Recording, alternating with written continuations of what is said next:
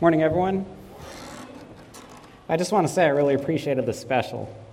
I don't know who chose that song. I wasn't familiar with it, but I was really blessed by it. So thank you for the those involved in practicing, and thank you for that whoever chose that and had the idea to perform it. It was wonderful. Father, I thank you for your word. I thank you.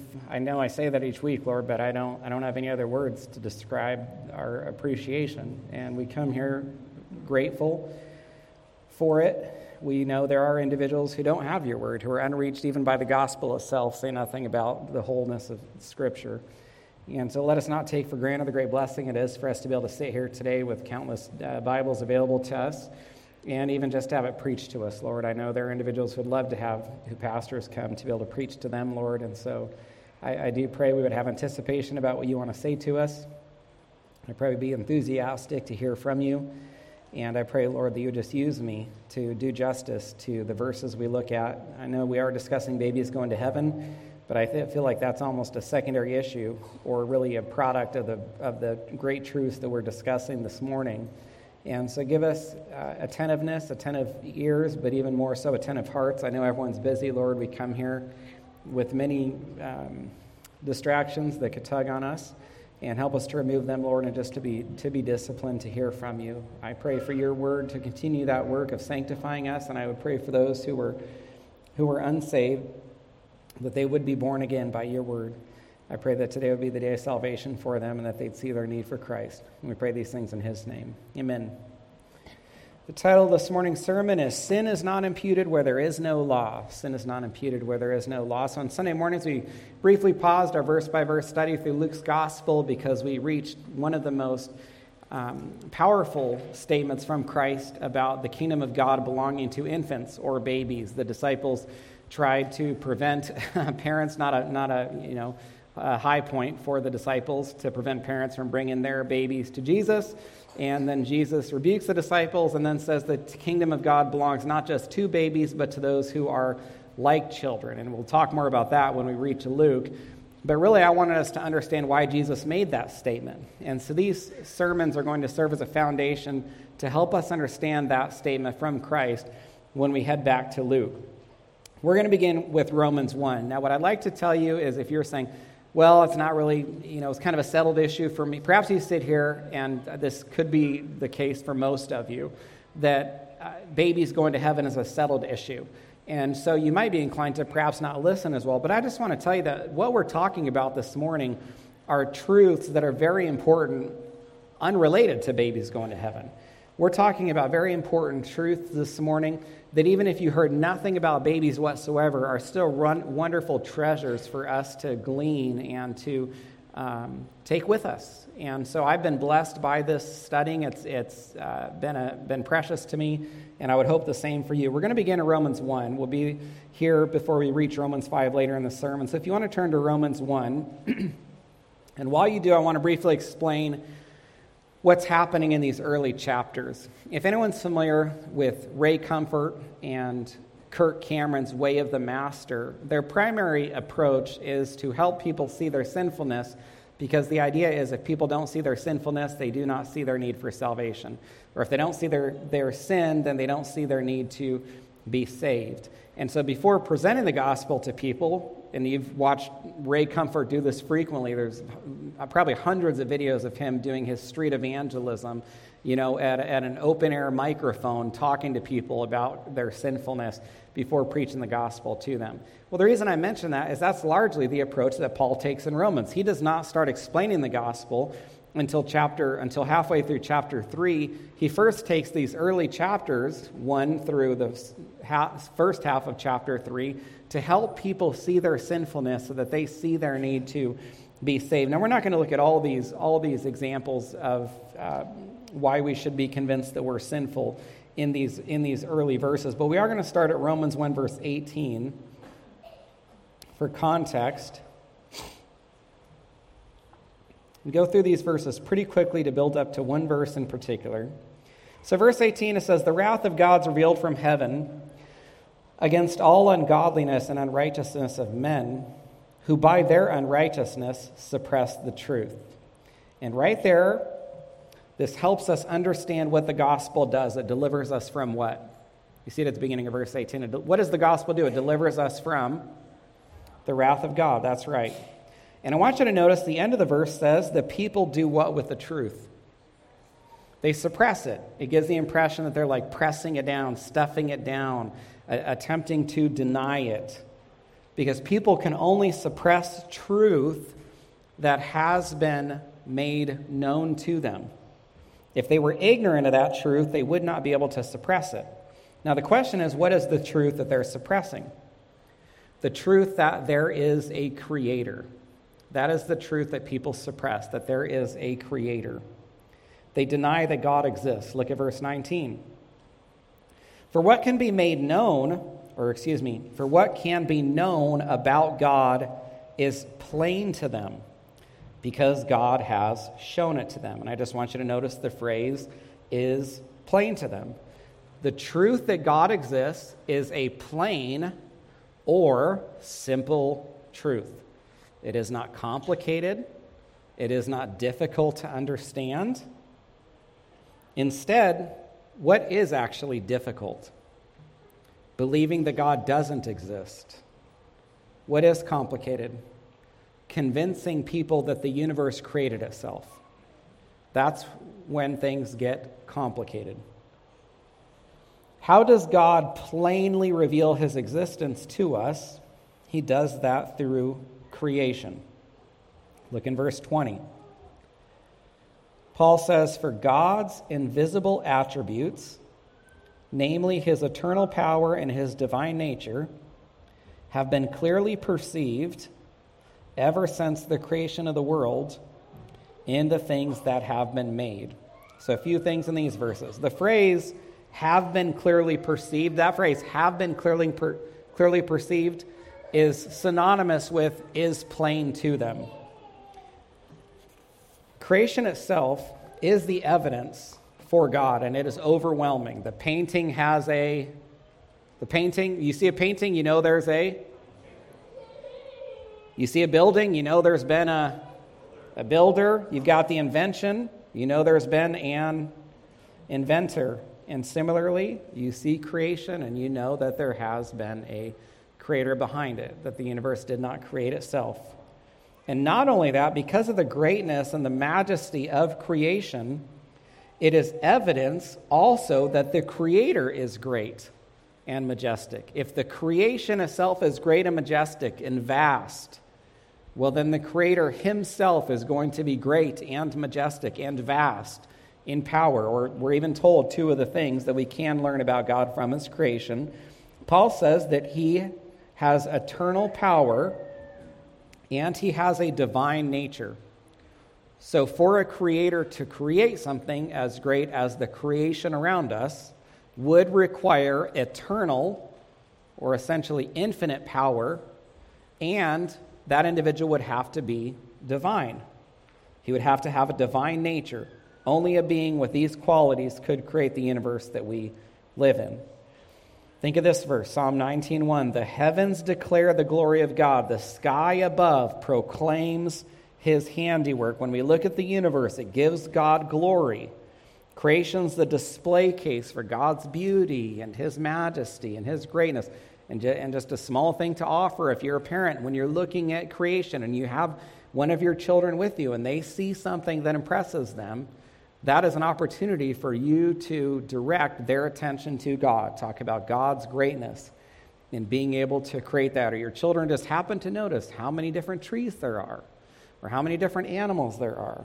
Well, that is an opportunity not to go into a super deep science lesson unless you're going to use that super deep science lesson to also point those children toward, toward the Lord.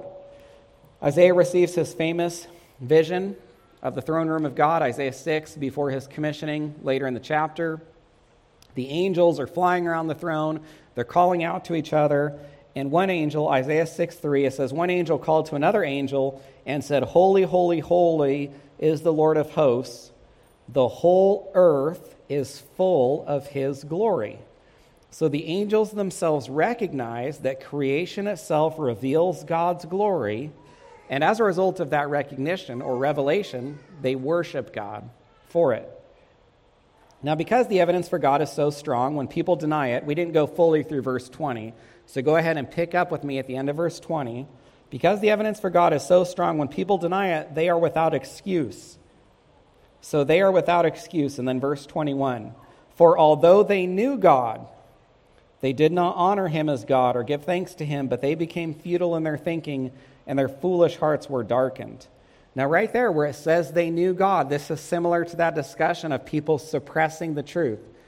Did you know that every atheist, or in a sense, you could argue there's no such thing as an atheist, there are individuals who claim to be atheists, but based on this verse, it actually tells us that every single person who would identify as an atheist knows God exists. Do you see that there?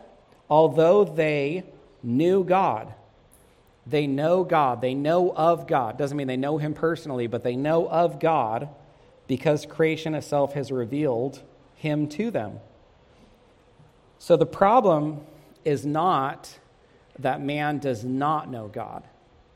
The problem is that man does know God, but as verse 18 says, he suppresses that truth. He pushes it down. He tries to deny it. And why would man do that? because he doesn't want to do the two things that verse 21 describes or says man should do. So, why would man suppress the truth of God or attempt to deny God's existence? Because man doesn't want to do the two things verse 21 commands man to do. Does anyone see the two things we should do when we recognize there's a creator? What should we do? Honor him as God. Because of his greatness, he deserves to be honored or he deserves to be worshiped. And then the second thing he deserves, what's that? To be given thanks because of what he's done for us. He deserves to be given thanks. Now, if you just think about it for a moment, if you just give me your attention, it is actually unbelievable to me that there are people who would not give God thanks. That is unfathomable. He's given them life, He's given them breath. He's given them all things. He's given them families, many of them. He's given them children. He's given them marriage. He's given them friendships. He's given them a beautiful creation to enjoy. If they hadn't rejected him, he could have given them a son who was willing to take the punishment for their sins. And so, ingratitude truly is one of our worst sins. Ingratitude is one of our worst sins. To be able to live daily with no thought about God and what He's done for us is a horrendous sin that many people commit. now, when man rejects God, it says that he becomes futile in his thinking. And what that means is he believes or chooses, instead of believing God, to believe absurd things, such as we came from apes or we came from fish or the universe exploded and created itself through that expo- explosion. That is, that's futile thinking or that's foolish thinking, as the next verse says. They claimed to be wise, but they became fools, or claiming to be wise, they became fools. Now, last Sunday night, some of you joined us when we watched the movie Evolution versus God. And throughout that movie, the individuals who identified as atheists, many of them had, at least some within the scientific community, actually had no problem saying we're related to fish.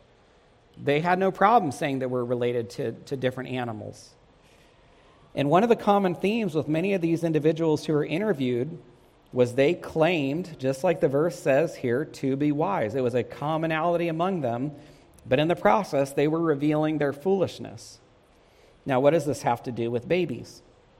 These verses cannot apply to babies, and this brings us to lesson one. Lesson one babies haven't committed disqualifying sins. Lesson one babies have not committed disqualifying sins. When I say disqualifying, I mean sins disqualifying them from heaven. To be clear, they have not committed sins that would disqualify them from heaven. For example, if we just use this passage or these verses that I've covered, we see that man is condemned or without excuse or disqualified if he doesn't recognize creation has a creator, honor or worship God, or give God thanks. But it's very hard to argue that babies could do any of these things, or the babies would be disqualified from heaven for not doing these things, especially while those babies are still in the womb. Right? Babies are not swimming around in amniotic fluid thinking, wow, this is so great to have been created. There must be a creator.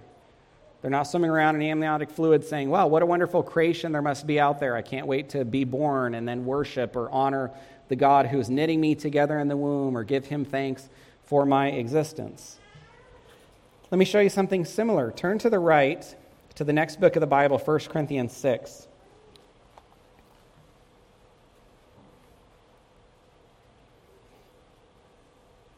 But while you turn there, I suppose one thing you could be thinking about is if you're not a baby, then you are without excuse. You have no reason not to be recognizing the Creator, honoring Him, and giving Him thanks. Numerous places in Scripture reveal that people do not inherit the kingdom of God because of sins they commit. We could look in Galatians 5, you don't have to turn there. We could look in Ephesians 5 for a very similar list but we're going to look at Corinthians because it's the closest book to where we were in Romans. Now, in 1 Corinthians 6, look with me at verse 9. I'll read these verses quickly. Paul says, Do you not know that the unrighteous will not inherit the kingdom of God? He says, Do not be deceived. Neither the sexually immoral, nor idolaters, nor adulterers, nor men who practice homosexuality, nor thieves, nor the greedy, nor drunkards, nor revilers, nor swindlers will inherit the kingdom of God. Now, stay here in 1 Corinthians 6, because there's one more verse I want to show you. But for now, listen to these verses from Revelation that say something similar, but in particular describe people in hell or describe people in the lake of fire. This is Revelation 21, verse 8. It says, The cowardly, the faithless, the detestable, as for murderers, the sexually immoral, sorcerers, idolaters, and all liars, their portion will be in the lake that burns with fire and sulfur, which is the second death. So, just like the people in 1 Corinthians don't inherit the kingdom of God because of the sins they committed, these people find themselves in the lake of fire because of the sins they committed. Now, I don't know about you, but when I read this list or these lists, I become pretty concerned because I've committed some of these sins. I mean, you're kind of going through the list and maybe you escape a couple of the sins, but more than likely there's at least a few other ones that do apply to you. So we are described in these verses. And so what that means if, is if we don't repent and stop being these people, then we also will not inherit the kingdom of God, or we also will find ourselves in the lake of fire. Which is why, hopefully, if you're still in 1 Corinthians 6, in verse 10, you can see the way that Paul describes believers or excuse me, verse 11. In 1 Corinthians 6, verse 11, he says what? Such were, such were some of you, as though you're not these individuals anymore, because you have repented, put your faith in Christ. He says, You were washed, you're sanctified, you're justified, or declared righteous in the name of the Lord Jesus Christ and by the Spirit of our God. And so, through repentance in Christ, we stop being these people. We're born again. We're new creations, 2 Corinthians 5:17. If anyone is in Christ, he's a new creation. The old's passed away, behold the new has come. And I hope that I hope that can be as encouraging to you as it is to me because maybe you look at this verse and you're like, "Well, I've been an adulterer. I've been an idolater. I've been sexually immoral. I've been a drunkard. I've been a liar." Well, when you're born again, God doesn't look at you and see you that way. He sees you as a new creation in Christ. He sees you as you are in Christ. He does not see you as that sinner that you, it doesn't mean you don't keep sinning, but God doesn't see you as that sinner you were before because He sees you in Christ Himself. He doesn't look down and see you as that idolater, that liar, that sexually immoral person, that drunkard any longer. Now, what does this have to do with babies? The verses in 1 Corinthians 6 and Revelation 21, you might have noticed, noticed this it's not actually a list of sins, it's a list of sinners. In other words, it doesn't list sins people committed, it lists sinners themselves. In other words, it doesn't say lies, it says liars. It doesn't say idolatry, it says idolaters. So, my point is, these are not verses describing what people did These are lists describing what people are. These people are these things. They are, it's not that they, it's not just that they committed idolatry, it's that they are idolaters. It's not just that they fornicated, it's that they are fornicators. Well, what's my point? My point is, I can't imagine anyone arguing that babies are any of these things. So we're told, we're given a list of people who do not inherit the kingdom of God. We're given another list of people who find themselves in the lake of fire. Now, there are lots of words you might use to describe a baby. Let's just say when you're exhausted from being woken up throughout the night, right? You could look at a baby, and there are lots of words you can use. You might say, This baby is difficult, or this baby is trying, or this baby is exhausting, or wearying, or draining, or fatiguing. There's a bunch of mothers in here saying amen to this. But nobody ever looks down at that baby and says, you know, this baby is an adulterer, or this baby is a drunkard, or this baby is a liar. In other words, nobody looks at a baby and says that a baby is one of these people who do not inherit the kingdom of God or that find themselves in the lake of fire because of these sins. And these verses complement Jesus' words very well in Luke 18 because these verses are about people who will not inherit the kingdom of God. But in Luke 18, what did Jesus say about babies? He actually said the kingdom of God belongs to them. So these verses are about people whom the kingdom of God does not belong to. And in Luke 18, Jesus says the kingdom of God does belong to babies and people who are. Luke 18, 16, let the children come to me. Do not hinder them, for to such belongs the kingdom of God. The kingdom of God is for them. R.A. Webb, he wrote a book called The Theology of Infant Salvation. I want to read a brief quote from this. He said, If an infant went to hell for no other reason than original sin, in other words, having not personally committed any sins themselves, but finds himself or herself there for no other reason than original sin, it would know suffering, but it would have no understanding of the reason for its suffering the whole meaning and significance of its suffering would be to the baby a conscious, conscious mystery. Such an infant would know that it was in hell, but it would not be able to explain why it was there. So, R.A. Webb's point is because an infant has not consciously engaged in sin, there would be no understanding of having disobeyed God. Now, if we found ourselves in hell, we're not going to have any trouble understanding why we're there, or how we've disobeyed God. But for a baby, there would be no understanding of God's judgment or why it finds itself in this suffering. Now, one of the things you might have noticed that R.A. Webb mentioned is original sin. And understanding original sin is important to this discussion of babies going to heaven because there is a nagging question. Even if a baby in the womb has not sinned, we know that that baby is still, although not born yet, being created with what? Original sin, a sin nature. And this brings us to lesson two. Sin nature is different than sinning. Sin nature is different than sinning.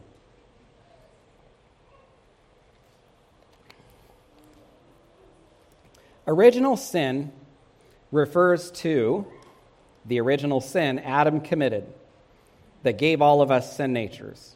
It is the moral corruption we possess that produces a, dispens, a di, not dispensation, a disposition in us toward sinful behavior or even habitually sinful behavior. It's what God was talking about in Genesis 8:21 when he said, "The intention of man's heart is evil from his youth." Just one more time. God looked at man, and this is after the flood. This is post-flood. Even after flooding the world. In other words, the flood did not cleanse man of his sinful nature. Genesis 8:21 God said the intention of man's heart is evil from his youth. We see it with our children. What do you not have to teach your children to do? Lie, make excuses, get upset, be selfish, mistreat others. We have to teach them not to do this. They do all of these things on their own. What are things you do have to teach your child? To be selfless versus selfish, kind versus unkind, giving versus not giving. But having a sin nature or having a propensity towards sin is not the same as sinning. We have sin natures, but it doesn't mean we sin every second. Even with our sin natures, we don't think that that means we're constantly sinning. So let's consider the strongest. So, and so my point is, we recognize that even with our sin natures, it doesn't mean that we're constantly sinning. So we can recognize that a baby can have a sin nature without sinning. Let me just go over a couple of the strongest verses about original sin or about sin natures. Psalm 51:5, David said, Behold, I was brought forth or conceived in iniquity, and in sin did my mother conceive me.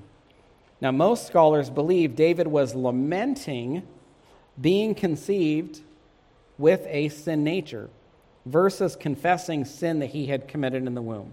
I don't know of any commentators who look at this verse and think that David is confessing sin that he's committed while being knit together in his mother's womb. Another psalm David wrote seems to substantiate this. Psalm 58 3, he said, The wicked are estranged from the womb, they go astray from birth, speaking lies. So, in two different ways, David seems to say that even wicked people, what's interesting about this verse is if he was discussing godly people, you could say, well, David's talking about godly people. What if he's talking about ungodly or wicked people? Well, he is talking about wicked people, and he says that even wicked people, I mean, if anyone was going to start sinning in the womb, wouldn't it be wicked people? But even David says the wicked are estranged from the womb or after they're born. They go astray from birth or after birth, speaking lies.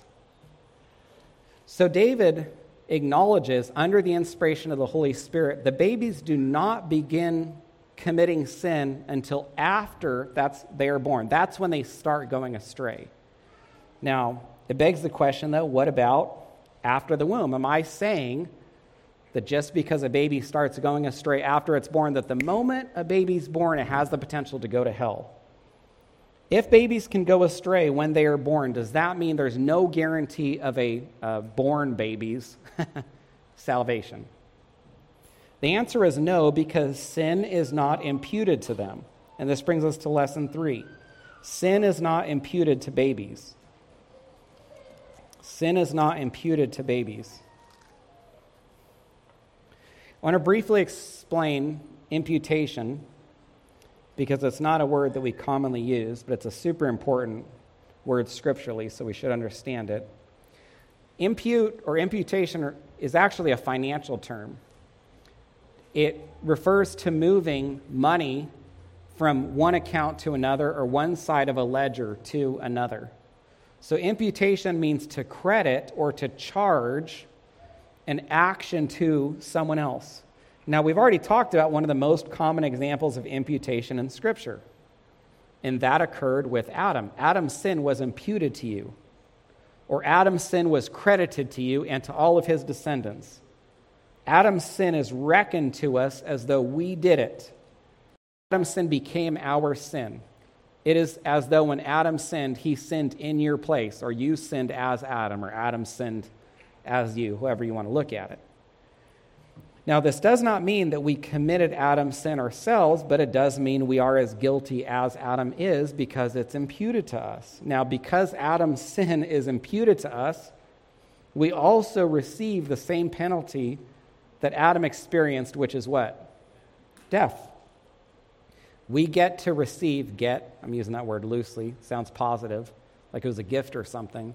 We get to receive freely the same experience for Adam's sin that he received because his sin was imputed to us, and that is death. Now, one example of imputation occurs with Paul when he wants Philemon to receive Onesimus.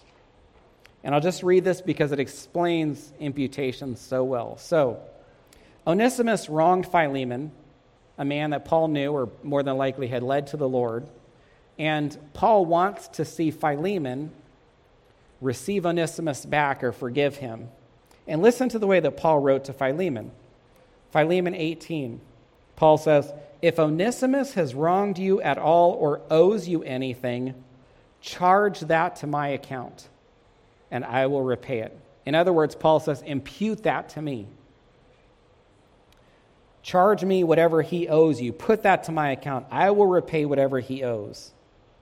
And this resembles the double imputation that occurs with Christ. Our sin is imputed or put to Christ's account, and then Christ's righteousness is imputed or put to our account. Did you know that you received Christ's righteousness as freely as you received Adam's sin?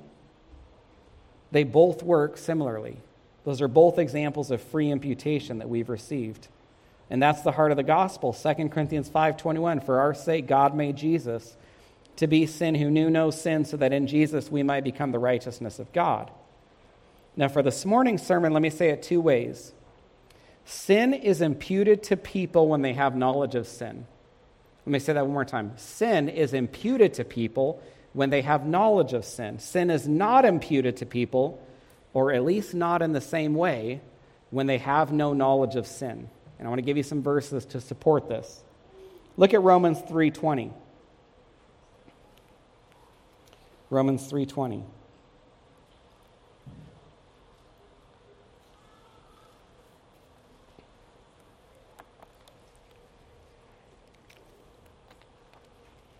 By works of the law, no human being will be justified or declared righteous in God's sight, since or because through the law comes knowledge of sin. Now, the law that Paul's referring to is the Old Covenant law, or the Mosaic law, the law that was given to Moses on Sinai. We've talked about this verse numerous times, so I won't spend much time on it. But the idea is the law reveals sin. The law tells us that what we're doing is wrong. You didn't know you're speeding till you go past the speed limit sign. But the other side of this is that if the law reveals sin, then without the law there is no sin. Look one chapter to the right at Romans 4:15 for the other side of this. If the law reveals sin, then without the law there is no sin, and I'll explain that more fully in a moment. So look at Romans 4:15. The law brings wrath, but where there is no law, there is no transgression. Or where there's no law, there's no sin. And the law brings wrath simply in that it reveals sin. And whenever sin is revealed, you've got God's wrath against it. And so the law brings wrath in that it exposes sin, which brings greater wrath from God. But where there's no law, there's no transgression or no sin. Now, this is the first of two times that Paul says something that can't be as literal as it sounds. In fact, I could have said something up to this point and you kind of cringed, or you're already thinking, I'm going to come up and talk to Pastor Scott about this sermon because what he's saying can't be true. Well, you're right about that that what we just read cannot be as literal as it sounds. We know that there was sin when there was no law. Or we know that there was sin before the law was given to Moses at Sinai. What are some sins that come to mind that occurred before God gave the law to Moses at Sinai? Huh? We've got Cain and Abel. We've got Sodom and Gomorrah. We know in the New Testament drunkenness is a sin. We've got Noah getting drunk. So, what exactly does it mean when it says, where there is no law, there's no transgression? It means that sin is not imputed where there is no law. Sin is not counted without the law. Look one chapter to the right. We'll start at Romans 5:12 for context. So what exactly does it mean when Paul says in Romans 4:15, where there's no law, there's no transgression? It means sin is not imputed where there is no law. It is not counted without the law or counted against the person without the law. So Romans 5:12 Therefore just as sin came into the world through one man and death through sin and so death spread to all men because all men sinned. That might sound a little confusing, but it's simply describing what we've already talked about that when Adam sinned, and we are his descendants, and his sin is imputed to us, it is as though all of us sinned. Or there's a sense in which all of us were bound up in Adam's body as his descendants. And so when we sinned, or when Adam sinned, it is as though we sinned too. So Adam's sin brought death to all men. But now look at verse 13. And this is the important part.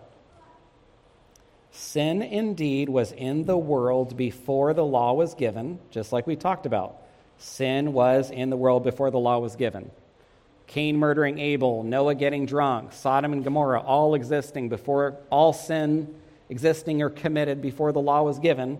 But look at this.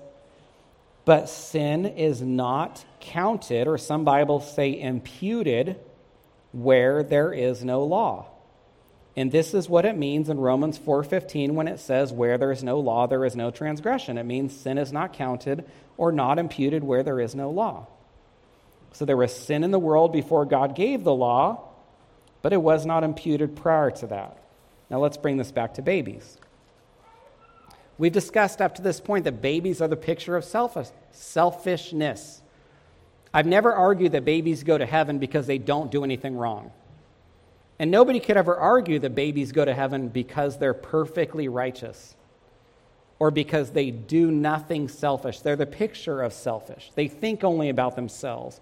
They never pity their parents they keep up all night. They don't feel bad about the messes they make. They throw fits, they yell, they scream when they don't get what they want. The only reason that your baby has not destroyed your home around you is simply because it doesn't have the strength to do so, right? When it's not getting what if your if your baby in that high chair had the strength when you were not giving him or her what he, he or she wanted, and that baby could grab you, he would throw you across the room. There's no denying that baby's behavior is wrong. We're not going to look at what they do and say it's acceptable. So, why are they not held responsible for their behavior? For lack of a better way to say it, how do we explain babies being so terrible, but it not being held against them? It's like we just read the law allows sin to be imputed, but babies don't have the law. That is why their sin is not imputed to them. Now, if we go back to Romans 5:13, this is the second thing that Paul said that cannot be as literal as it sounds. Because the, the moment that I said sin is not imputed, prior to the law, what did you say? You're like, well, it looks like people were held accountable for their sin prior to the law. I mean, God was even punishing Gentiles like Pharaoh or punishing the Egyptians for their sin, and let's say, not putting the blood over the doorpost. God definitely punished Cain for his sin, and God definitely punished the cities of Sodom and Gomorrah for their homosexuality. So, what do you mean, Pastor Scott, when you say, or when you read what Paul said, because it's not really what I said, Paul's the one who said it. What exactly does Paul mean when he says that sin is not imputed without the law? Well, we know from a previous sermon that even individuals who do not have the law, and by law I mean Mosaic law, still have another law. Cain, Noah, if you want to say Pharaoh, the inhabitants of Sodom and Gomorrah, did not have the Mosaic law, but they still had what law? Their consciences. We've talked about this, right? Even if they Jews have the Mosaic law to condemn them, Gentiles have their consciences. Romans 2:14, Gentiles who do not have the law, listen to this, are a law to themselves. One more time. Genesis or excuse me, sorry. Romans 2:14 says Gentiles who don't have the law are a law to themselves, even though they don't have the law. Verse 15, their conscience bears witness and their conflicting thoughts accuse or excuse them. So you've got Jews whose sin can be imputed to them because of the Mosaic law, and you've got Gentiles whose sin can be imputed to them because of their consciences. But as we talked, so in today's sermon, babies don't have the Mosaic law, and as we talked in a previous sermon, they don't yet have consciences. And if, that, and if you hear me say that, if I say baby consciences and you say, What are you talking about, Pastor Scott? You can look up the earlier sermon that I preached on that exact topic, or come see me after service and I'll explain that to you. That we have biblical evidence for babies not having consciences until they reach a certain age. Now, John MacArthur said that Romans 5 12 to 14 is often overlooked because of its complexity. John MacArthur said Romans 5 12 to 14 is often overlooked because of its complexity. Do you know what? I read that and I thought, we can do this. I'm confident in you guys. Other pastors are going to overlook this, but I've got confidence that we can understand this. And much of the complexity comes from what we've already talked about that Paul says things that don't mean what they sound like they mean. Or much of the confusion comes from Paul saying things that cannot be interpreted literally. For example, Romans 5:12 it's not literal that there's no sin without the law. Paul, in Romans 5.12, Paul says there's no sin without the law. We know there's sin without the law. That can't be taken literally. That's confusing. Romans 5.13, it's not literal that God doesn't impute sin without the law. We know God imputes sin without the law.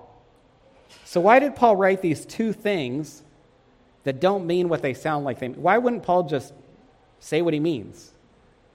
Why say things that are confusing or should not be interpreted literally? The answer is he had to say these things to build up to the point he wants to make in verse 14. Don't look there yet. Some of you are like this. Okay, okay. because we gotta, I gotta, we've got to set up to understand verse 14. Paul had to say these things that should not be taken literally to build up to the point he wants to make in verse 14. We're not going to look there right yet because I want to ask you three questions that are going to tie this together and help us, and we will look at verse 14, but help us interpret that verse correctly in a moment. So I'm going to ask you three questions that are going to bring us toward a good understanding of verse 14. Now, first question. Based on Romans 3:20, what does the law bring? Based on Romans 3:20, what does the law bring or reveal? Sin. Based on Romans 3:20, what does the law bring? It brings sin or at least reveals it. Second question. What does sin bring? What are the wages of sin? Death. Third question. Now, this is the tough question. If there's no law, there's no sin. If there's no sin, what should there not be any of? Yeah, let me say it one more time. Death is the answer. But here's the question again. If there's no law, because the law brings sin, without the law, there should be no sin. Because sin brings death, without sin, there should be no death. So if you have no law, you have no sin. If you have no sin, you have no death. So you have no law, you shouldn't have any death. In other words, during human history, there was one season without the law. There should not have been death. There was a season of time when there was no law and there should not have been death, and that was from Adam to Moses. From Adam to Moses, there should not have been death. Adam was given a law don't eat from the tree, right? That's the law. Adam, I mean, can you believe that? Talk about an easy law to obey. How do you mess that up? The entire law, one command. That was the whole law.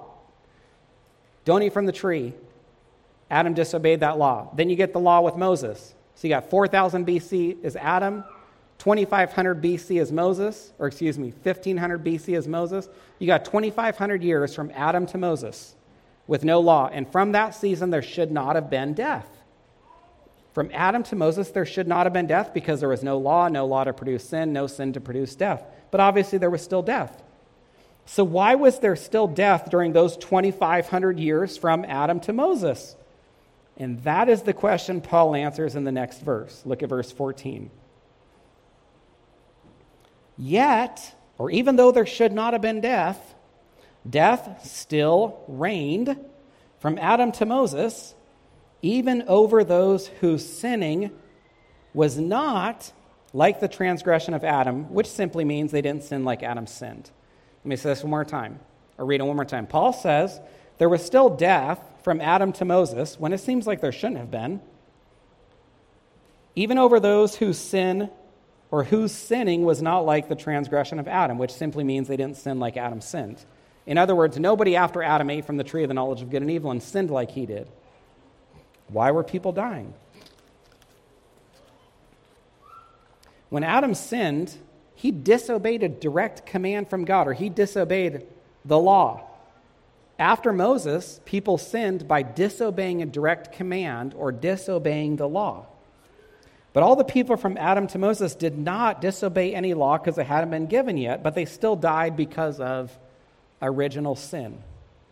They died not only, and this is what you're saying, you're like, well, Pastor Scott, they still have their own personal sin they committed. They did, but believe it or not, that's not why they died. They didn't die because of the personal sin they committed. They died because of original sin, or they died because they were Adam's descendants. Now, hypothetically, even if people didn't sin, they would still die because of original sin. And this brings us to lesson four. Lesson four babies die because of original sin. Babies die because of original sin. Because you could have been wondering, what in the world does this have to do with babies going to heaven? This has much to do with babies going to heaven. Because I've been telling you that babies have not sinned. Now you know your Bibles. So you're listening to me, and the moment I say, hey, babies haven't sinned, babies are innocent, babies can't choose between good and evil, Sin is not imputed to babies. And because you know your Bibles that sin produces death, the moment I say all this about babies, you're like, then babies shouldn't die. But babies still die, even in the womb, because of original sin. They die because they're Adam's descendants. Or, in other words, they die for the same reason people died from Adam to Moses. And this explains why Jesus, interestingly, there's one person in all of human history who should not have died because he was born of a woman but not of a man.